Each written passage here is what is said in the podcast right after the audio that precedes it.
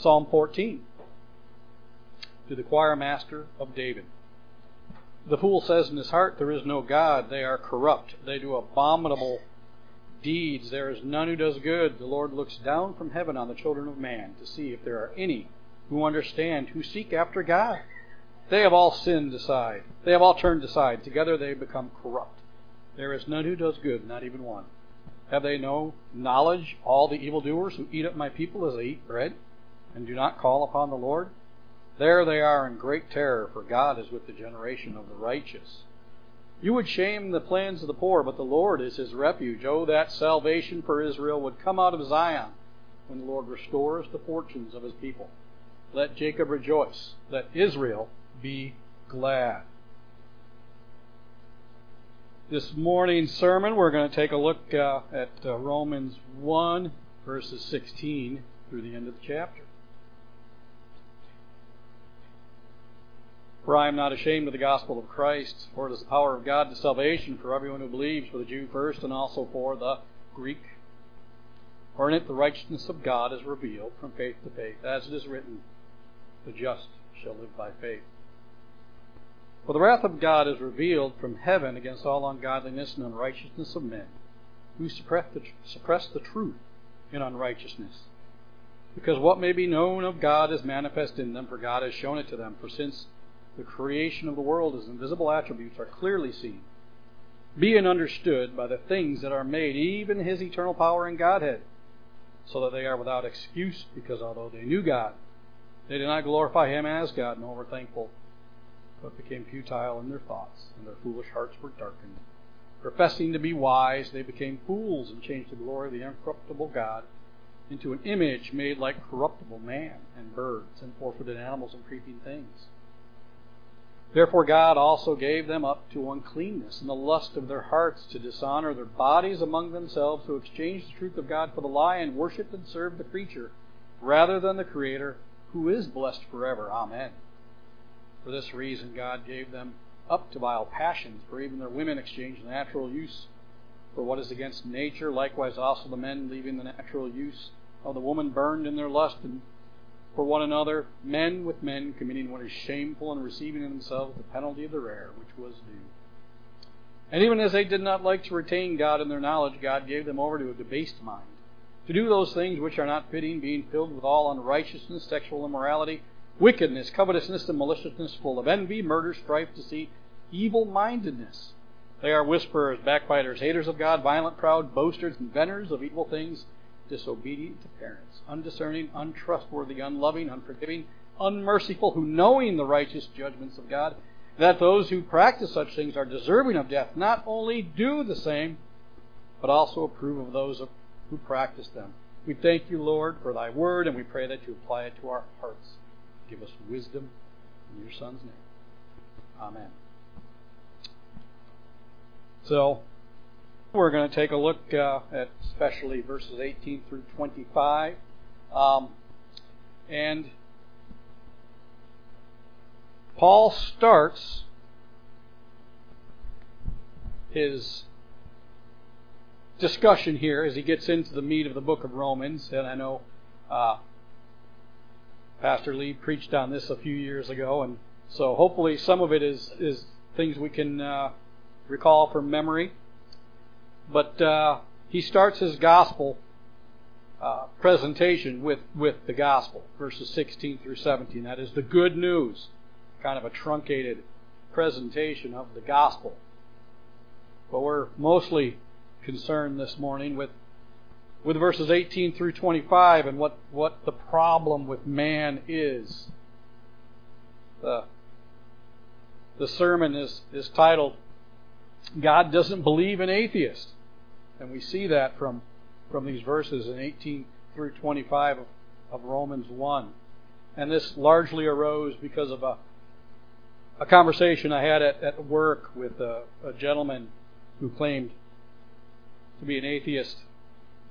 And he said, I'm an atheist. And I said, well, no, you're not. And it did take him aback, as it usually does. And he kind of stumbled around for a minute, and he said, well, you know, I, I reject the Christian idea of God.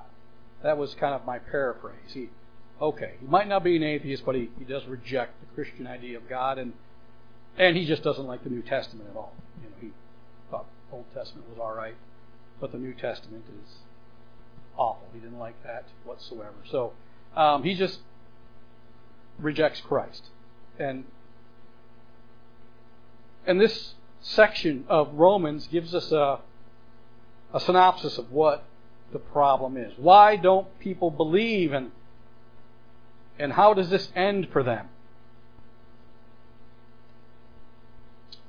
Now, a famous atheist, and he's so famous I cannot remember his name, or a professed atheist. I like to use professed. And if anybody knows, I thought it was Bertrand Russell, but I could find no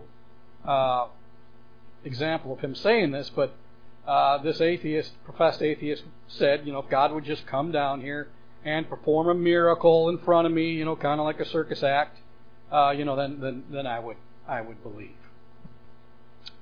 Now, Bertrand Russell did say, and I do think he's the author of that quote.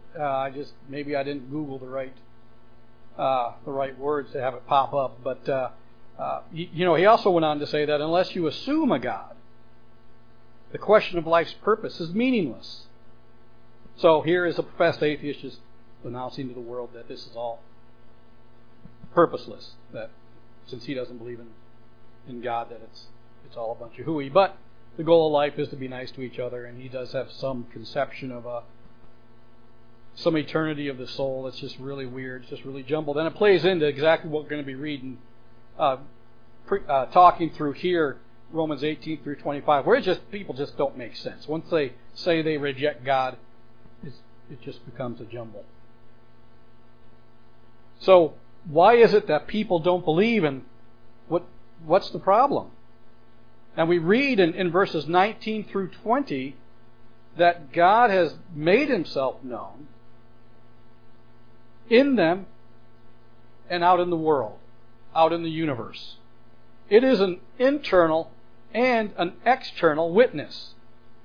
It's not God's fault in any way that they don't believe.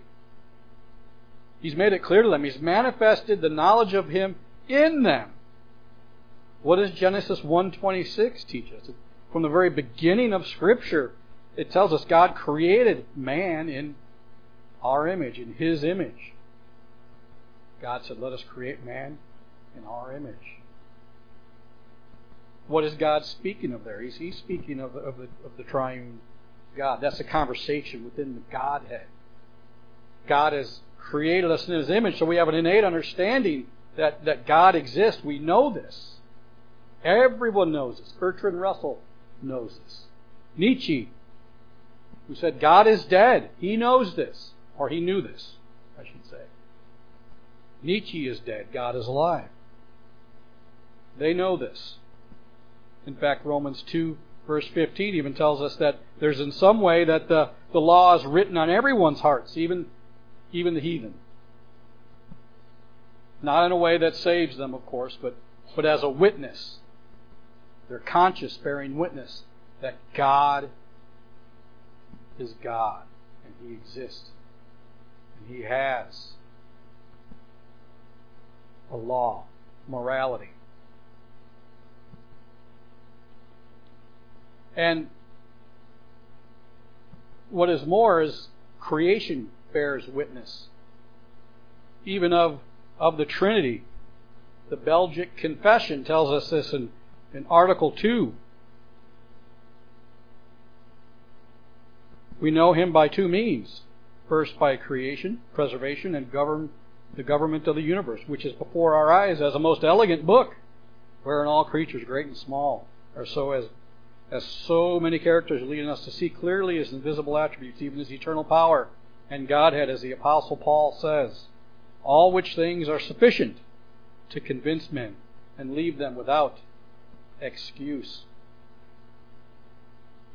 Creation bears witness of God. The heavens declare the glory of God, the psalmist says. It's evident in the birth of a baby, in the birth of a giraffe. Study that sometime. That's amazing. how giraffes are birthed. Just the arrangement of the universe, the sun going up and down every day, or however you want to describe that. I mean, it's obvious that God exists. Everything goes as it goes before. Everything happens like it was designed to happen. So, because of their ignorance, and verse 18 also talks of their unthankfulness, the result of this is that God's wrath is upon them. God's wrath is certainly something that takes place in eternity. But just as eternal life begins when we trust in Christ,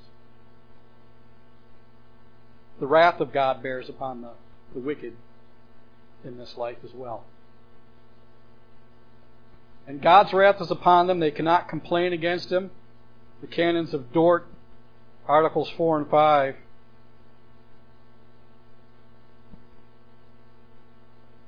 if I can find that, because I forgot to bring up my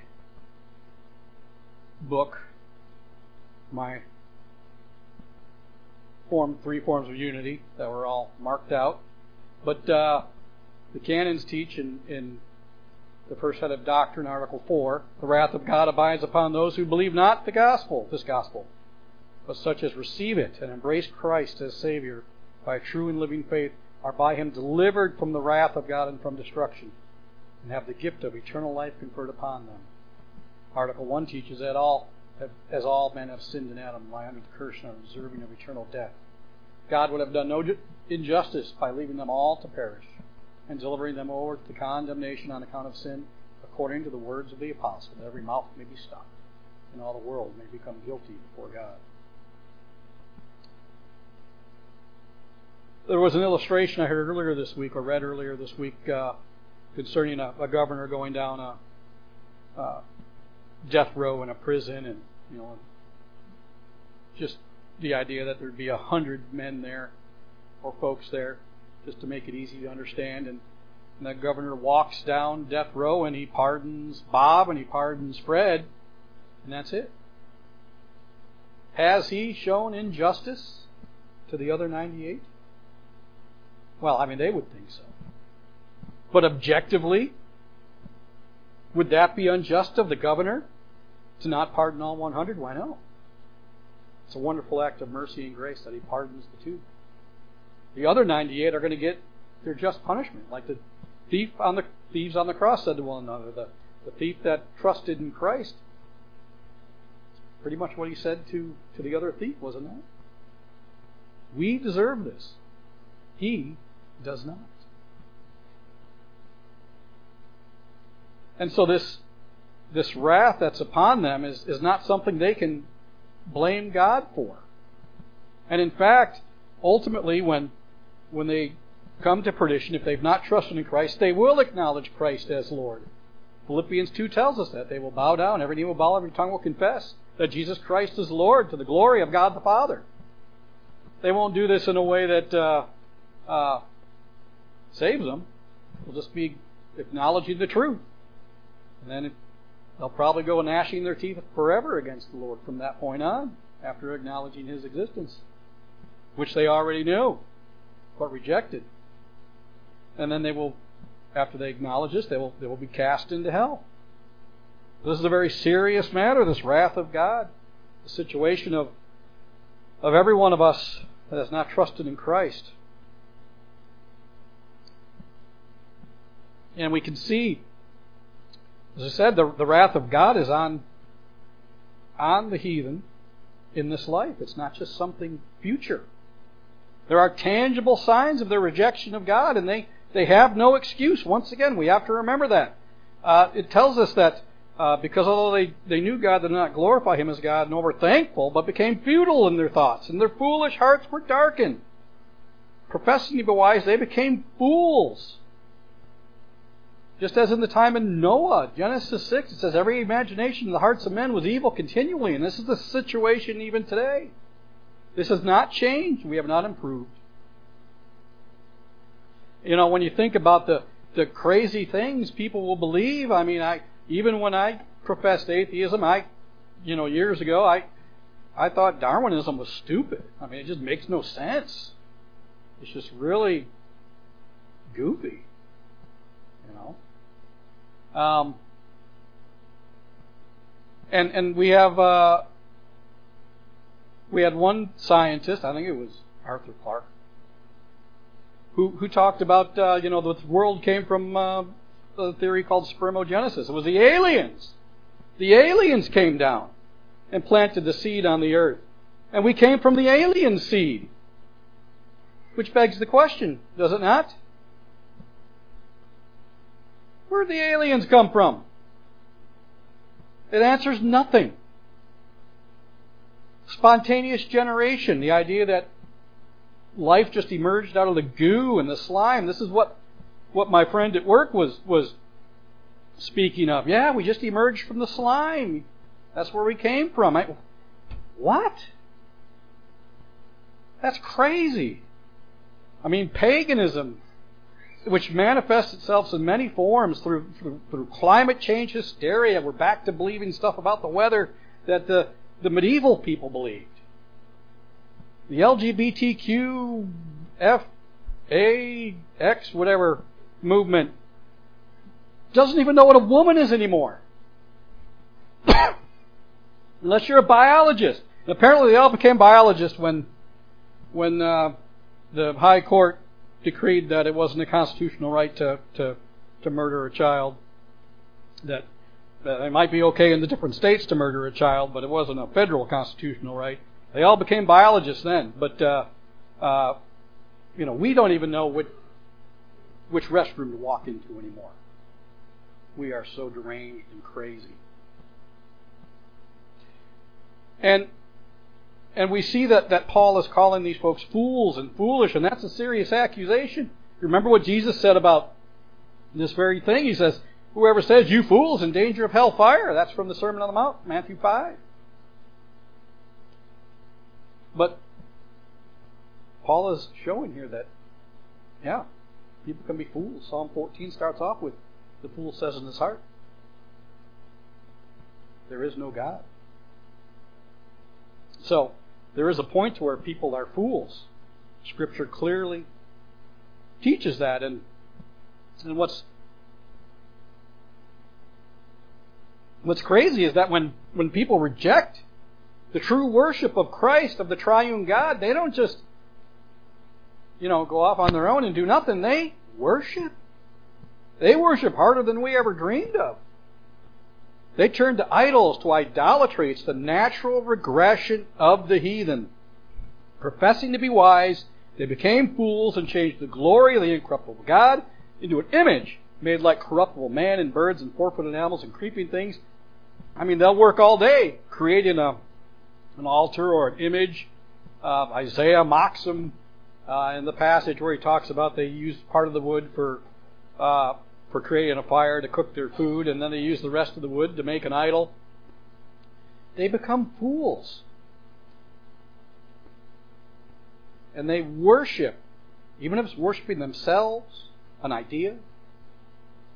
Psalm 14 shows us this pattern as well, and we read that earlier, and we'll just briefly take a look at Psalm 14, because you can pretty much see most of this psalm repeated in the book of Romans, where there's a chapter 1 here that might very well be what Paul is thinking about when he calls these folks fools, and then chapter 3 has most of the rest of Psalm 14 quoted in it. But Psalm 14 we read, for the chief musician, the Psalm of David, the fool has said in his heart, there is no God. They are corrupt, they've done abominable works, there is none who does good. The Lord looks down from heaven upon the children of men to see if there are any who understand, who seek God. They have all turned aside.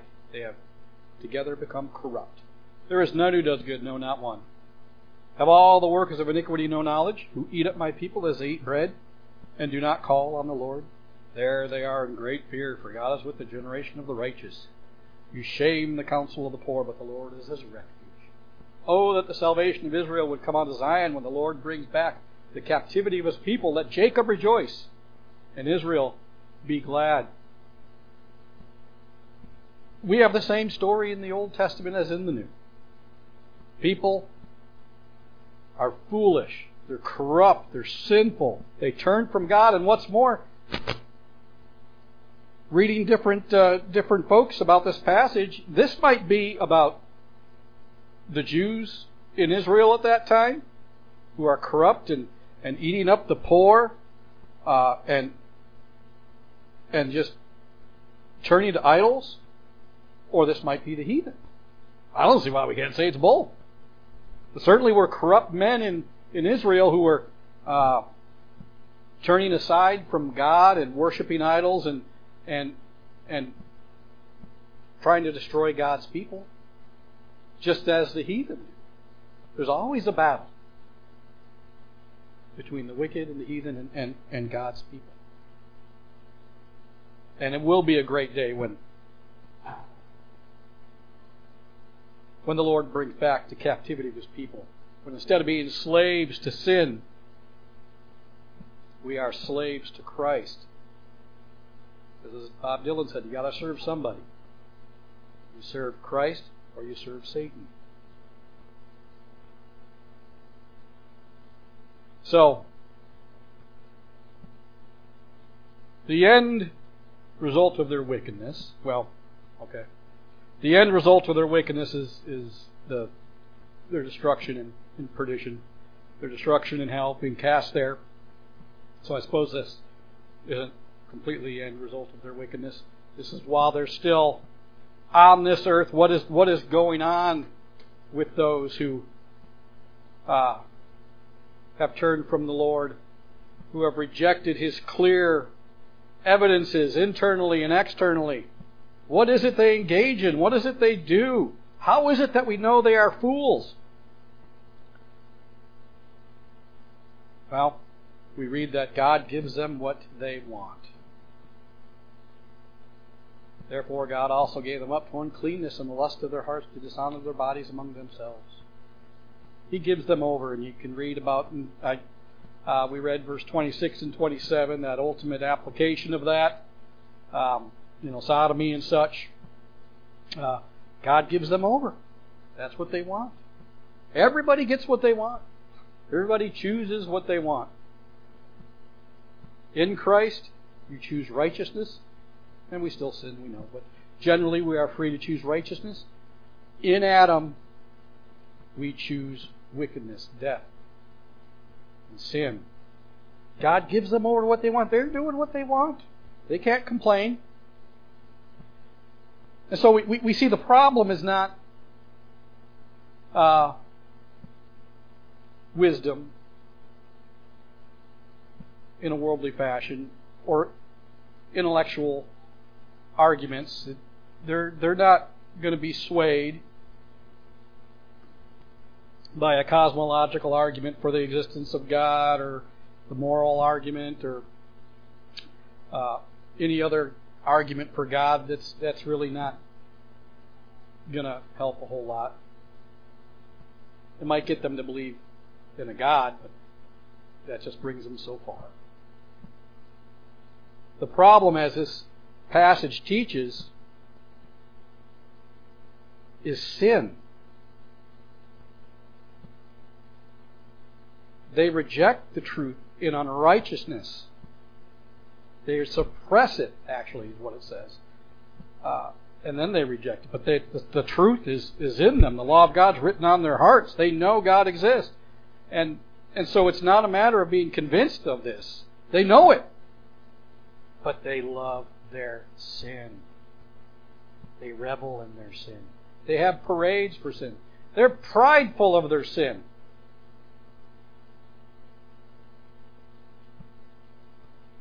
Evidence or clever arguments can't really win the sinner to Christ.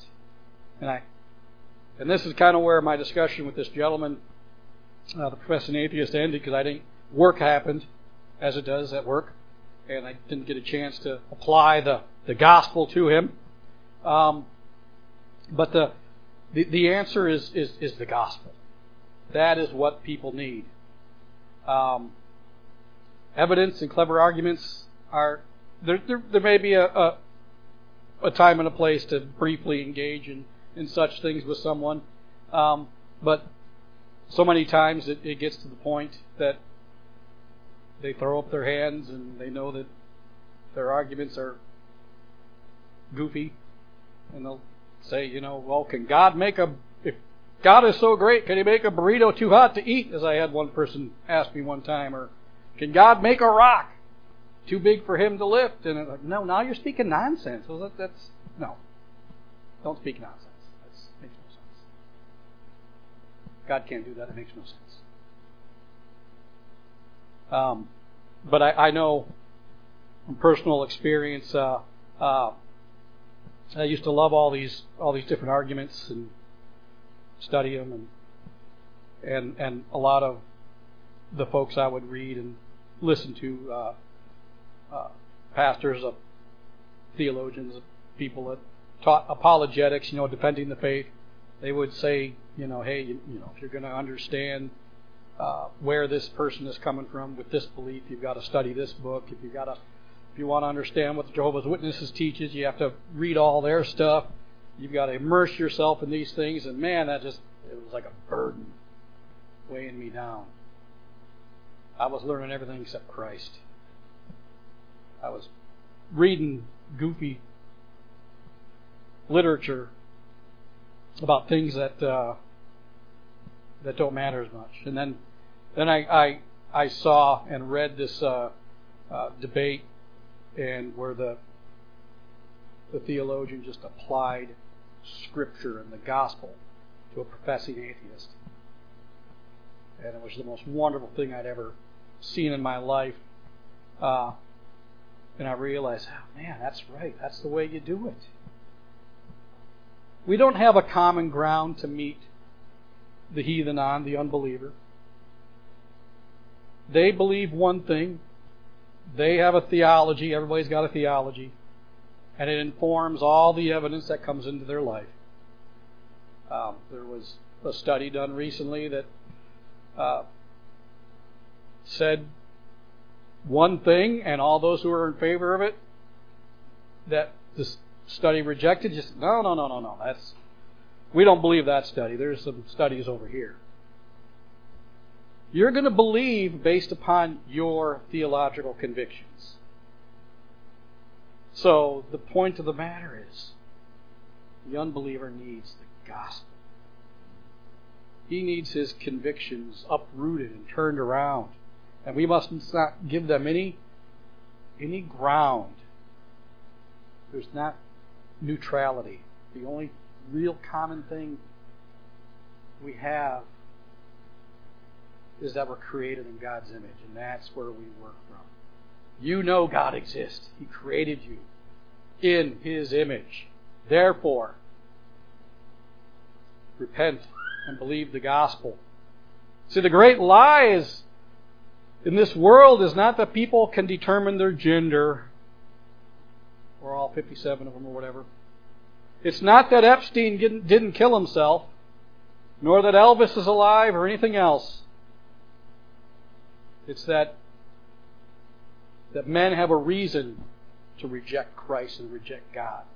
That there's no evidence out there for them. And that is a lie from the pit of hell. This is based upon their sin and their depravity. And Heidelberg, Day 3, does a great job of exposing this, questions 7 and 8. From where then does this depraved nature of man come? From the fall and disobedience of our first parents, Adam and Eve, in paradise, whereby our nature became so corrupt that we are all conceived and born in sin. But are we so depraved that we are completely incapable of any good and prone to all evil? Yes, unless we are born again by the Spirit of God. Because our hearts are an idol factory, Calvin said. And he was just paraphrasing Ezekiel 14. If you get a chance to read that, do it. It's awesome. Idols don't have to be great images of animals or gods or people. Idols can be microscopes, telescopes, isotopes, popes, or anything else apart from Christ. Even family can be an idol. Our great and only hope is this gospel that Paul laid forth in verses 16 and 17. He is not ashamed of the gospel of Christ, for it is the power of God to salvation, for everyone who believes, for the Jew first and also for the Greek. For in it the righteousness of God is revealed from faith to faith. As it is written, the just shall live by faith. Christ and his righteousness are what we need. This gospel is so powerful, Paul is putting this forth at the beginning of his great theological epistle. It is so powerful, it is greater than the Greek mind and philosophers that he always makes reference to. It was more powerful than the Roman emperors that he was, in a way, directly addressing here. This is the seat of power of the world in Rome. And Paul was writing this from Corinth. And yet, we know that in a few years he would be in the emperor's palace, chained to guards, proclaiming boldly and with power this gospel that turned Rome upside down for Christ, making it a beacon of light for generations. The power of the gospel is unparalleled through the power of the Holy Spirit. Then we see when we read in Psalms 14, verse 7, that the power of God's people worshiping Him is something we need to take away from this. Oh, that the salvation of Israel would come out of Zion when the Lord brings back the captivity of His people. Let Jacob rejoice and Israel be glad. It is here every Sunday that we repeatedly celebrate Christ's victory over sin, death, evil, and the corruption and evil of this world. Every Sunday on the Lord's Day, we come forth and declare Christ's awesome power. We declare the day of the Lord. And it's interesting that it doesn't say in Scripture that the gates of heaven will withstand Satan's advances. No, it says that the gates of hell will be broken down. They cannot withstand the power of the gospel. And that starts with our worship of Him as a family of God, God's covenant people. And we see also that the bold witness of how powerful our bold witnesses, and we see Paul in his truncated gospel presentation there in Romans 16, but I think it might very well be birthed out of what we see when he was preaching to the philosophers at Athens. And verses, I'll start at verse 29. Therefore, since we are the offspring of God, we ought not to think that the divine nature is like gold or silver or stone, something shaped by art and man's devising. Truly, these times of ignorance God overlooked, but now commands all men everywhere to repent, because He has appointed a day on which He will judge the world in righteousness by the man whom He has ordained. He has given assurance of this to all by raising Him from the dead. And when they heard of the resurrection of the dead, some mocked, while others said, "We will hear you again on this matter." So Paul departed from among them. However, some men joined with him and believed, among them Dionysius the Areopagite, a woman named Damaris, and others with them.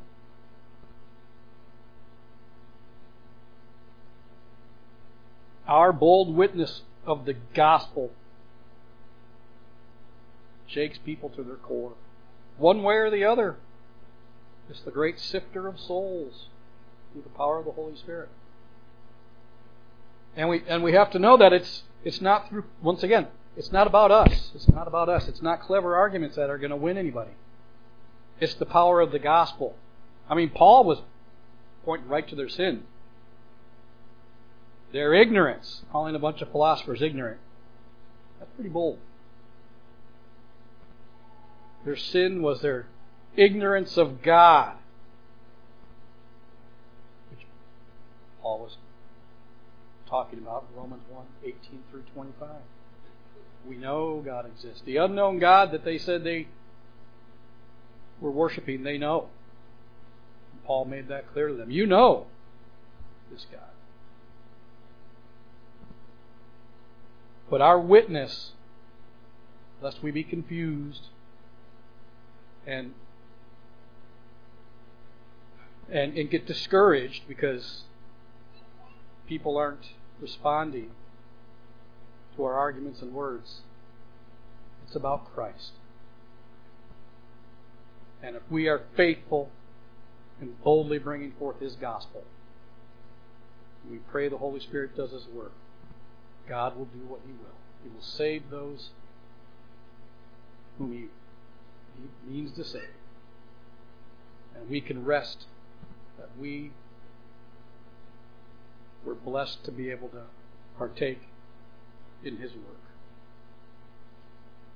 So, let's remember, the gospel is about God, and the wicked have no excuse for rejecting Him. Let's pray. We thank You, Father, Son, and Holy Spirit. You are awesome and give us everything, all the time. And people are without excuse. We were without excuse before You, before Your Holy Spirit turned us to You. I pray that You would give people new hearts that don't love You, and who know You exist but reject You in unrighteousness.